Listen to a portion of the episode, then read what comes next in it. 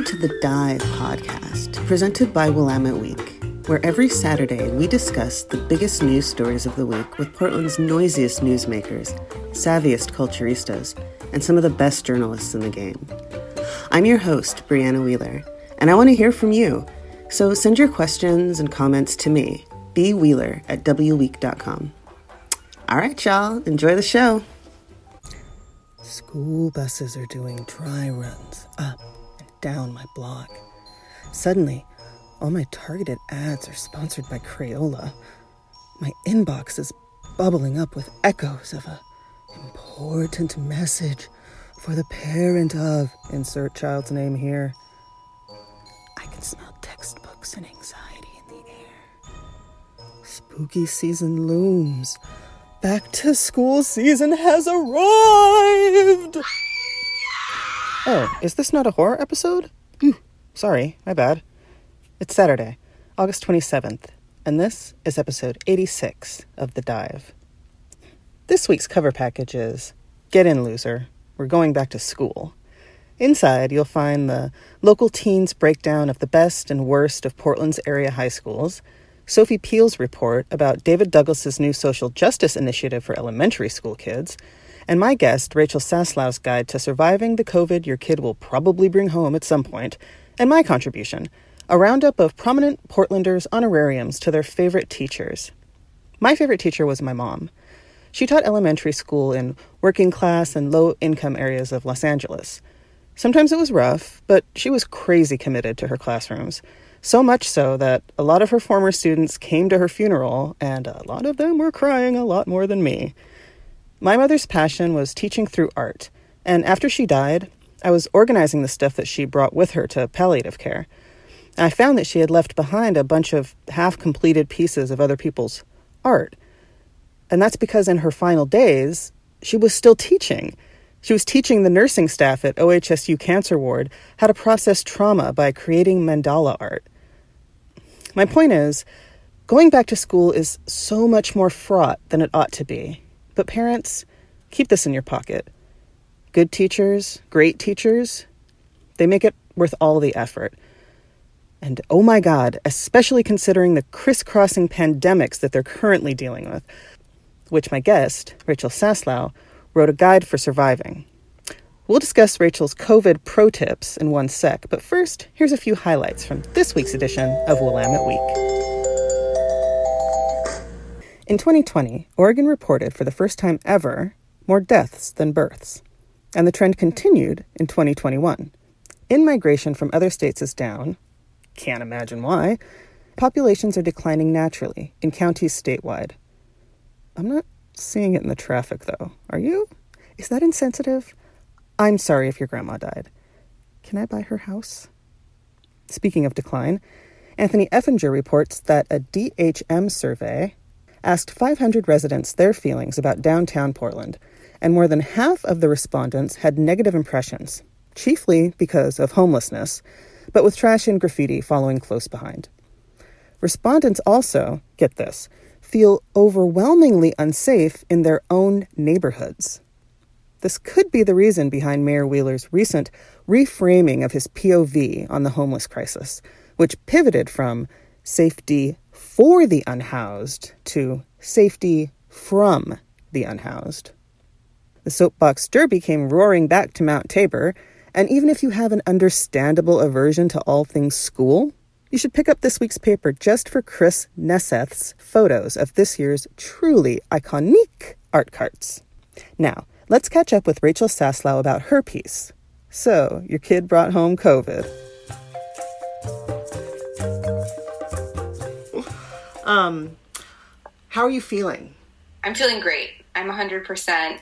We got through it. Pretty short infections, maybe like three to five days, oh. nothing serious. Mm-hmm. Um, so I'm just really grateful to be on the other side of it. Uh, are the kids in a summer program? How did how did the kid how did the kids bring COVID into the house? My brother-in-law unintentionally came to the family reunion with COVID. He just kind of like felt weird that day, which oh no, and I know. So there were 17 people at the vacation house, and I think 12 of us got it. Oh my god. I mean, it it, it just and all of us were vaccinated, but I don't think I think only a very small handful had had previous infections. Mm-hmm. So we were sort of just like fresh blood for this thing and we no. all we all got covid at the family reunion. Um, so my husband actually got it first. Um, luckily we staggered and he got it and I knew I was we were trying to stay apart but we knew I knew I was going down. Um, and then I got it maybe three days later and then I gave it to my middle daughter. So it went husband, me, daughter, and then it really shockingly stopped. My other two kids didn't get it. So five people in the house, three people are positive, two are negative. Um, how young is the youngest? How old is the oldest? Um, so my kids are six, nine, and eleven. Oh, so you guys just had to quarantine in the house. You couldn't really. Okay, kids, go outside. I'll see you when I see you. you know? No, they're not quite at that age yet. But the other thing is, I wanted to be full disclosure with the other families in the neighborhood. Like, mm. I kind I didn't want to like send my, even though my 11 year old was negative and actually remained negative, I sort of just assumed we were all going to get it, yeah. slash, already had it and just weren't testing positive yet. Yeah. So I also didn't want to send my kids out in the neighborhood like free agents. Like, yeah. we'll play with your friends. So we tried, so even the people who were negative, we tried to keep close. How about like the necessities, the logistics of the everyday? people know the drill now, by the way. Like if you tell we you know, if you tell family or friends that you guys have it, so many people have had infections at this point that people were really um, really kind about dropping off necessities and offering to grab us groceries. True. Yeah, that is a, that's a good point is that we're not new to this anymore. Like everybody's kind of been through it in some regard.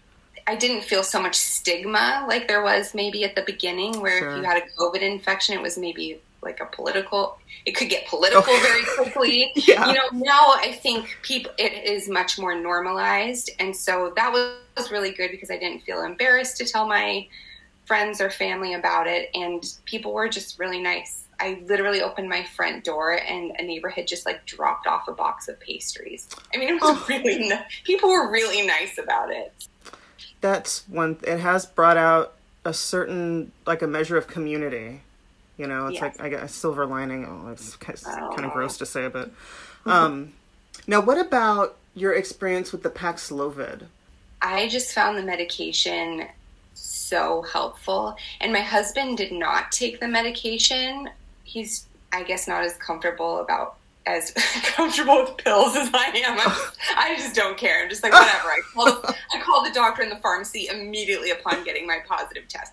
My husband, I don't know if he was trying to be tough or if he just wanted to get through it on his own. I have no such qualms. Um, I wanted all the help I could get. I I thought it was so helpful. If someone, if you can call your doctor and get it, I think it does require some uh, finessing of the situation. Mm.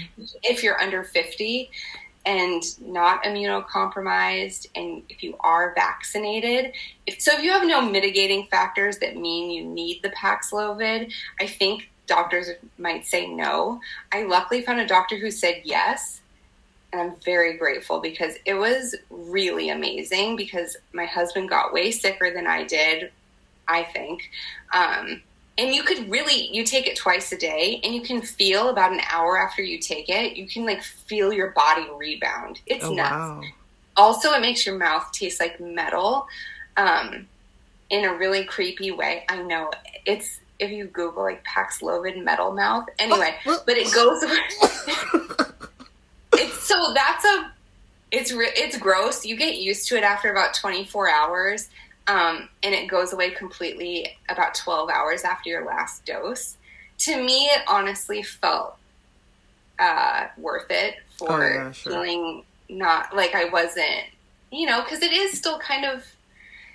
I'm really, really glad that we, my whole family, went into this fully vaccinated and mm. fully boosted. I mean, the amount of peace of mind that gave us was huge. Yeah. You know, it didn't, I didn't really feel scared about my well being ever, which certainly I would have before I was vaccinated. So I think that would be one of the big takeaways from the article is um, just make sure you're up to date on your shots, get your vaccine, get your booster, because when you get the positive test, it was such a comfort to know like this probably isn't going to be so gnarly. Yeah. Yeah. How soon before the kids were able to reintegrate back into like extracurriculars? Yeah. Once they were, so only one of my kids got it, but she, we kind of like sent her out into the world once she started testing negative. Mm-hmm. Um, and for school, it's five days, and you have to be fever free, and either and symptoms, even if the symptoms are totally resolved, they have to be like um, markedly improving in order to mm. go back to school. So the other thing that was so crazy is how um, how how little COVID affected a nine year old who is vaccinated and boosted. I mean, she it was just nothing. It wouldn't have even registered as even a cold. Really? Except for she was complaining about a sore throat. These Omicron subvariants came come with a really uh, severe sore throat, mm-hmm. which um, I don't know if the previous waves did, but that was. It seems like it's sort of a hallmark of the Omicron subvariant. Mm-hmm. Um, are these really severe sore throats? So um, that was the only way we really knew she was going she was getting it. Is she woke up and said she had a sore throat. Uh, was there anything left out of the story? Probably a lot of complaining. I'm, I was honestly kind of glad to get it out of the way. Like, it's before school. They didn't have any camps they were signed up for. Mm-hmm. If we had to get it, I guess this was an okay time. Because we're vaccinated and boosted, it didn't feel like a huge deal. And I was glad that Willamette Week asked me to write about my experience. So hopefully I could pass on some tips to the other parents um, I'm sure that your complaining would have been like so relatable also.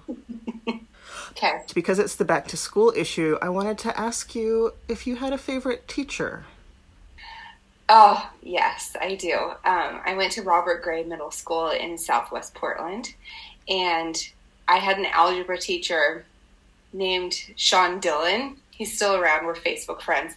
Um, I don't think he's teaching anymore, but he was um, himself just a super entertaining guy. He was a Purple Heart Vietnam vet, told us a lot of stories um, in an age appropriate way. But what actually changed me was he. Um, I never considered myself a good, very good at math. I was always a writer and on the English track, um, so I really struggled in math. But we were doing quadratic equations, and I solved one, but it, I checked my work and I didn't get the right answer. So I brought it up to his desk and I said, Mr. Dillon, did I get this right? And he looked at it and checked it out. And he looked at um, he looked at me and he just said, I never thought of solving it that way. He was and just really made me feel like I had done something mathematically very impressive. And just that one interaction gave me so much confidence in math moving forward for the rest of my K through 12. So, seventh grade, Mr. Dillon, Robert Gray. Awesome. Uh, those yeah. are the good. Oh, that's awesome. That's wonderful.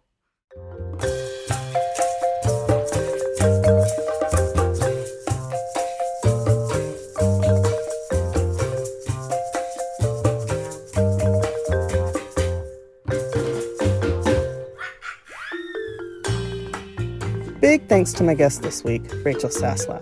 And thank you for joining me. I hope you'll join me again next week. Until then, bye.